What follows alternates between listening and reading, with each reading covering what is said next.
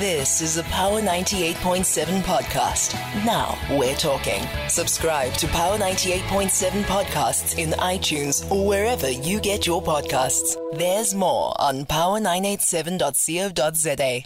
It's 11:36 and a conversation that I know many of you have been looking forward to. It is with the acclaimed, respected, renowned veteran South African journalist Menoma Venda Mathiane.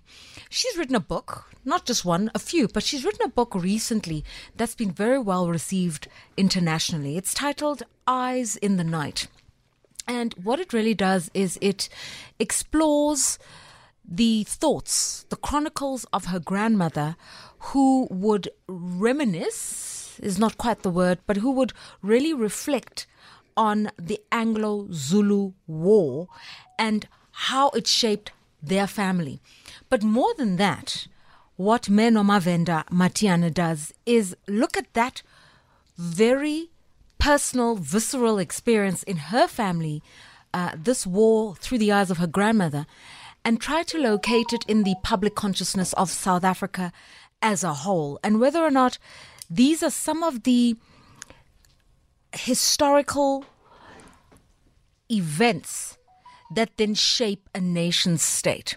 Uh, and so she joins us today to just explore the journey. And we thought it's really good to speak to her. We ideally wanted to speak to her on the 16th of December, but uh, diaries are such that, you know, we've got to be flexible because we thought on that particular day of reconciliation, which once upon a time was known as Dingaan Day, was also known as the Day of the Vow, um, it has a particular poignancy to the South African story because the South African story is rife with bloodletting, ideology, struggle on all sides, and everybody believes that their history is paramount. And what this book tries to do is say our histories intersect, but our experiences are very, very different, is how I understand the preamble of the book to be. So here she is, Nomavenda Mathiane. Good morning.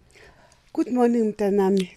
Thank you, you? so much for having me here. It is our and pleasure. thank you more because I'm being interviewed by my daughter. Yes. Please tell them how we know each other. Hayi. so ufuna ngikhipha ama files man. No, manje. maswaklipe. So, so, so, so here's an interesting thing. Uh, my mother keeps her friends for forever. Okay. And one of my mother's friends is Menoma Venda Mathiane. And when I was growing up, I understood that Menoma Venda was an important member of society because she wrote and she spoke truth to power. But I was too young to understand what that meant until I myself decided I need a platform to speak truth to power. And so the experience of being surrounded by some of these renowned journalists in my growing up, the courage of a black woman to challenge the status quo, the political establishment, convention, are some of the experiences that have helped to shape my worldview. And that is how we know each other. You, you, you, you sound so knowledgeable about the past. But I don't, I don't blame you. I mean, you come from, you stand on great shoulders. There we oh, go. Oh, Moira, Moira is very much informed, and your dad, by the way. and you, their oh, friend.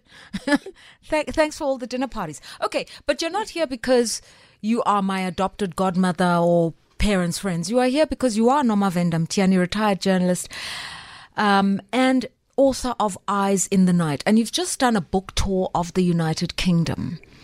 Tell me about the book, but also about that tour. It was interesting to me that shortly after it's being published, um, there was a huge reception in the United Kingdom. People were really willing to use the book to confront something. You know, that trip was an eye opener for me.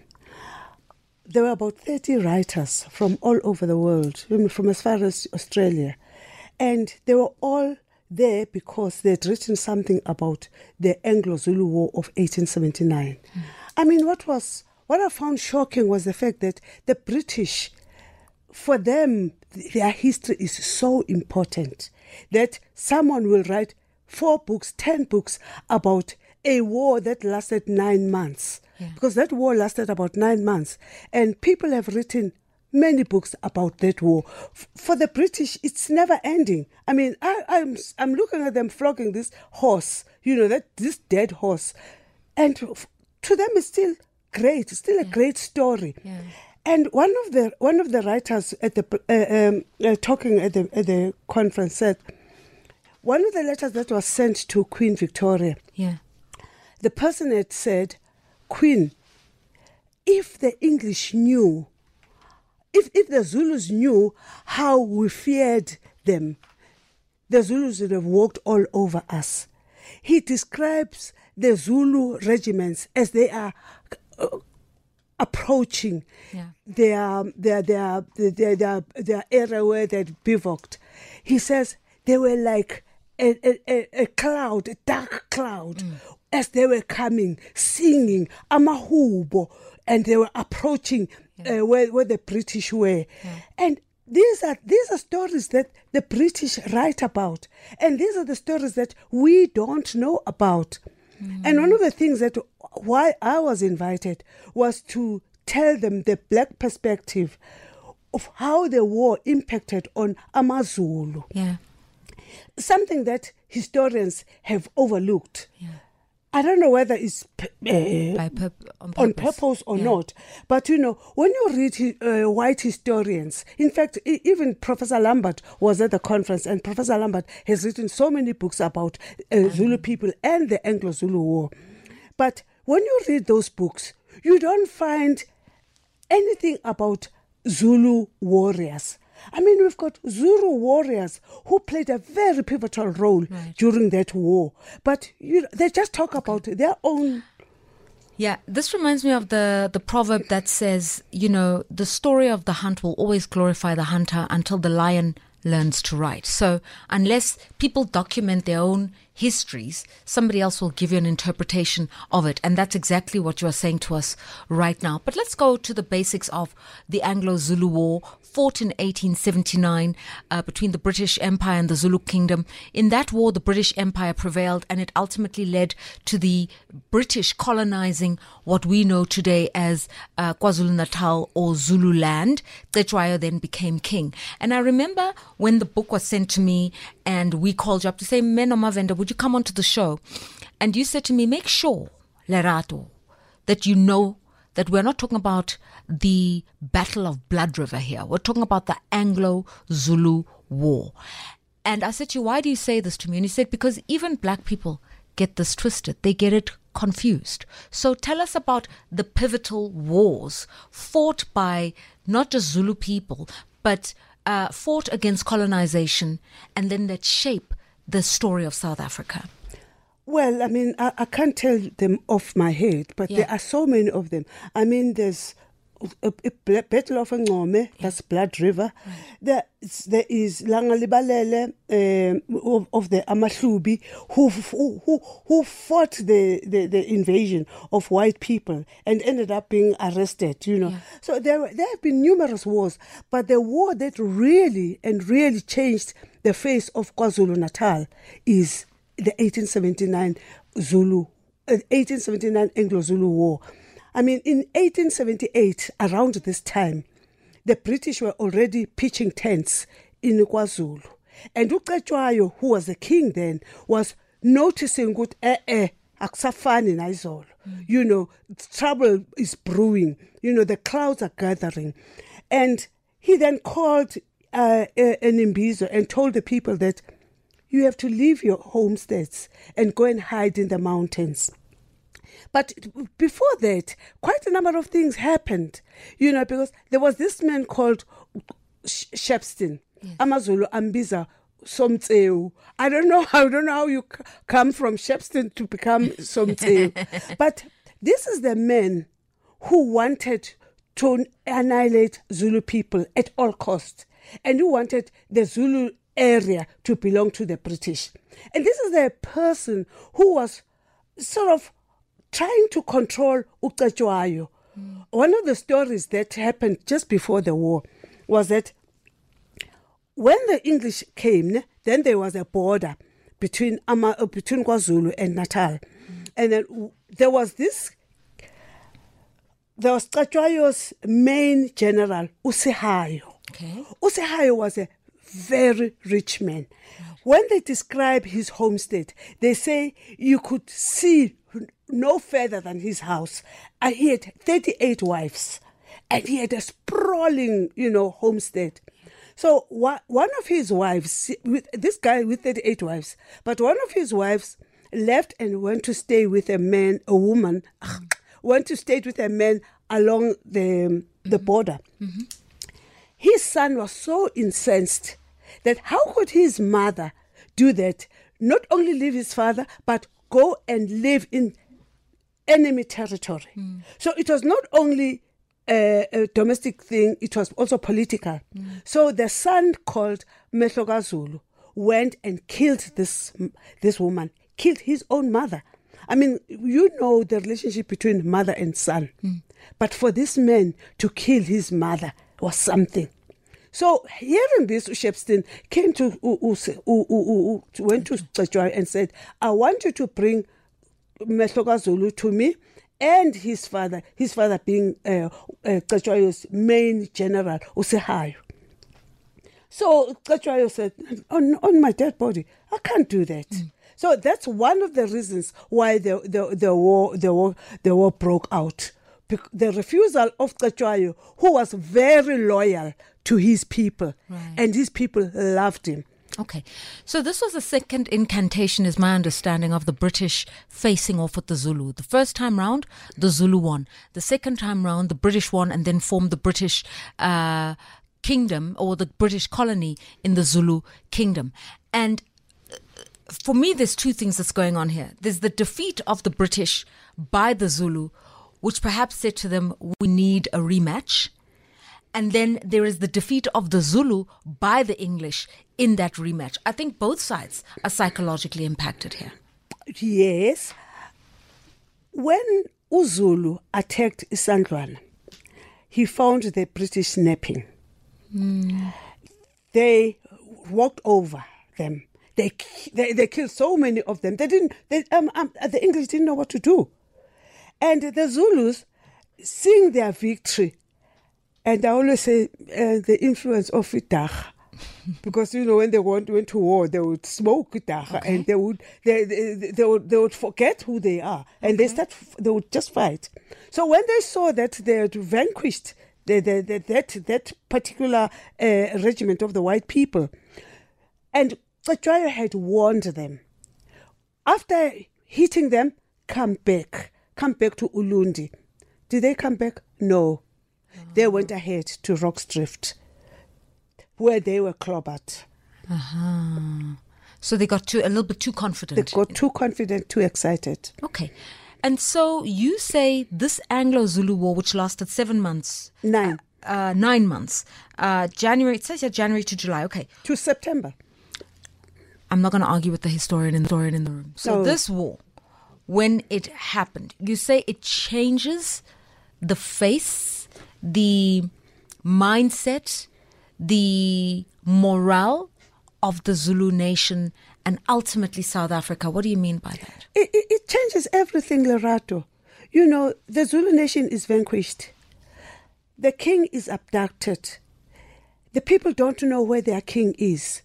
They take the king, they take him to, to, to, to Cape Town first, and then they take him to England. The Zulu people don't know what's going on. And while he is in England, Shepstein installs 13 kinglets on the various regions of KwaZulu Natal, where there was one king. Shepstein, the white man from England, puts kinglets on, on the various uh, regions of KwaZulu Natal.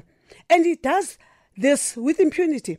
He even installs Uhamu, who is uh, U- U- Uzbepu, who is King Cetshwayo's uh, half brother, at Usutu, which is near Ulundi, that area. Right. You know, so while the while while while while the, the, the nation is rudderless without their king, mm. all this is happening. And the the, the, the, the, the lines are now geographical lines are now redrawn. Mm. Who is redrawing this? It's a white mm. person. You know, it, it, it also, some of the people, some of the Zulu people who are deserters, they start working for white people. They start wearing white clothes. You know, my my my my gogo talks of seeing her friend w- with a rosary on, and she said she she described the rosa- the rosary as looking stupid. It doesn't even have colors. You know what has happened to you? What are you wearing? You know, they look at women wearing these long clothes. You, you know, so Zululand was in a turmoil. Hmm. It, it, it, it, it was it, it was in a hmm. turmoil. Okay, so 1879, your gogo witnessed this, can reflect on it. I'd like us to talk about the story through the eyes of your gogo in just a moment. Thought provoking conversations with Lerato Mbele. 9 a.m. to midday. I've heard many wars were fought against invasion and colonization. At times, the indigenes prevailed, but there is one war where they didn't. A warrior nation was completely decimated by invading uh, colonial guns and weaponry. Uh, even a couple of Voortrekkers were told participated in this particular conflict in 1879, which, last, which lasted nine months, known as the Anglo-Zulu War. And from it, uh, colonization was entrenched in what we now know as Zululand or KwaZulu-Natal. And in the eyes of the night, uh, the book written by Nomavenda Mathiane, her grandmother chronicles what she saw as the decimation of a people, the confusion of a people, and the change in a people once feared warriors suddenly subjugated. And in this book, what we're told is from there you start to see how um, the roots, some people would say, of what transpired almost a century later uh, with apartheid. Those were the roots of some of these uh, issues in the country, if I'm paraphrasing correctly. So, your grandmother, what does she remember? What did she remember about this war? Let me just read to you a small paragraph about what she experienced. During our time on the mountain, we were never spared the chilling sound of gunfire. Night after night, we would wake up, would lie awake listening to the muffled boom. This echo would cut through the earpiece in the cave, leaving us shaking with fear and feeling the end had come. Sometimes the intervals between the stillness and the sound of shooting lasted long enough for us to think that the fighting was over, only for it to strike again. Boom. One particular night had been no different from the many other nights of gunshots in the hours of darkness. The shooting stopped around midnight. Only then we were able to catch a nap with the expectation of waking up to another empty and lonely day. But we were woken early by a searing lament coming from the foot of the mountain. The unmistakable echo of pain pierced into the cave at a time when we could have been sleeping. Uphelile uZulu. Sizokwenza njani? Uphelile. The Zulu nation is finished. We are going to what are we going to do? The woman wailed. At first I thought I was dreaming, but as the wailing continued, I knew that I was not. I opened my eyes to find mother sitting upright on the grass mat. I looked at her. Even in the darkness that enveloped us in the cave, I could see the fear in her eyes. Like me, she was petrified. Suddenly she said, I'm not going to get out of here. I'm not going to. We, we've got to get out of here. She grabbed Ndumbushu, that was her younger sister, and ran out of the cave. I followed her. Now, as I uh, did, I tell you that they were living in the caves. Yeah, you mentioned it earlier. Yeah, yeah. Yeah, because So- they'd been asked to flee to the caves. Yeah. So it, it, it- this is how she dis- how how the war um how she experienced the war because she was there. She may not have been there at the battles, but she was she she was there experiencing this this this this this um Displacement, Mm, chaos. Mm, mm, mm. and her father was also a general in Cetshwayo's army. So he was out at Ulundi or or out in the in in the in the field in the battlefield. He actually died at Kambula battlefield. Our great grandfather. Oh my gosh. And you say this kind of displacement, then the defeat, it changed a nation's perspective. What, what, changed? Because some people say, you know, in this book, yes, it's told now from the eyes of, the, the, it's an eyewitness account of a person who was there. But the formation of the Zulu nation in itself was quite violent. So when the Zulus then have, uh, shall we say, a full circle moment, why do we say that changes the nation? Which nation was formed on custard and jelly? Because even the British, the the, the, the British uh, were formed by violence. They had to fight. You know, they had to fight the, the, the, the Germans. They had to fight ever so many other uh, other uh, armies. You know, it's not if uh, creating a nation, establishing a nation is not a is not a joke. You know, you, you you you make sacrifices. People die and some survive. But the the fact of the matter is, there is a Zulu nation that was founded by by by Ushaka, the son of Senzangakhona. Hmm. Okay, so when you tell this story today, in 2023. How does it help South Africa make sense of a complex past? Because this is not even an apartheid story. This is even before the apartheid story. This is even before the Anglo Boer War.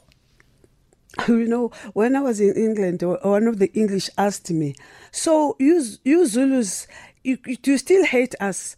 I said, Yeah, we still hate you, but you know, after you came the Boers and apartheid. so we had to shift our hate to face now a new a new enemy. Yeah. But you know, at the back of our minds, we still we still think badly of you because my grandmother describes mm. her home as under the Shiyane Mountains, mm. which is next to Rorke's Drift. Mm. And she talks of verdant uh, uh, area where everything grew where you throw anything on the ground and it grew and in those places it's now white farms you know so it, it, it changed people's lives mm. This is not the first book you've written. You've also written Beyond the Headlines, South Africa, A Diary of Trouble, uh, Troubled Times. And I wonder if reading your book today, do you think I was spot on? I, I don't get your question. So I'm saying this is not the first book you've written. Mm. There are other books you've written, and you've reflected on the South African modern day experience. And mm-hmm. when you look at South Africa today, mm-hmm. do you look at any of your anthologies, any of your books, and think, mm-hmm? I don't say I was spot on. I, I, I have a feeling of, of, of disappointment because I saw the struggle and I wrote about the struggle. And then I say to myself, was it all in vain? Mm. That today, you know, what we were writing about, you know, I always say to my daughter when she talks about uh, problems in the corporate world, and mm. I say to her, you know, some of us were there when uh, BMF was formed. Mm. I mean, Eric Mafuna actually called a few of us journalists to say, I'm, I'm thinking of starting this. And we interrogated the concept. And it was because of the problems that were that that the corporate black people in corporate were experiencing, mm. and the fact that today they're still experiencing it. It's it's sad, you know, that, that the story is not changing. Well, then you ask yourself, is it because we're black? Is it because sifulatelo amadlozi? Is there something wrong with us? if if my my grandmother I mean, my grandmother would read the newspaper in in 19, 19, 19 uh, during the Second World War, 1939, yeah. and she would say they're talking about praying for people who are being killed. Who prayed for us when the English were killing us? You know, so what my grandmother was talking about, and what I saw, and what my children are seeing, I fear that my grandchildren will experience it. And for me, that is sad. And there's never enough time to talk to somebody like you. I can see the calls, but we don't have time. Uh, unfortunately, we've run out of time. Perhaps we need to have a second incantation of this conversation with Noma Venda Matiana, retired journalist, uh, famous writer of The World, one of those first uh, publications that sort of gave uh, the rest of the world and eye into what it was like to live in an apartheid repressive system. Uh, she's here. Journalists also. We got a chance to be journalists. I feel, I feel, I feel like if I said to you black tax, would start a whole nother thing. Nomavenda Mathiane, retired journalist and author. Uh, if you want to read her book, Eyes in the Night, please go out there and buy it and read it. But we should have another conversation with Mayor Nomavenda soon. Uh, somebody, Lin, Linton says, Lerato, this is so amazing and it gives us a picture of how things happen. I know Sbusiso wanted to say something and a few others. Let's do it another time on Power Talk. You've been listening to a Power 98.7 podcast. For more podcasts, visit power987.co.za or subscribe wherever you get your podcasts.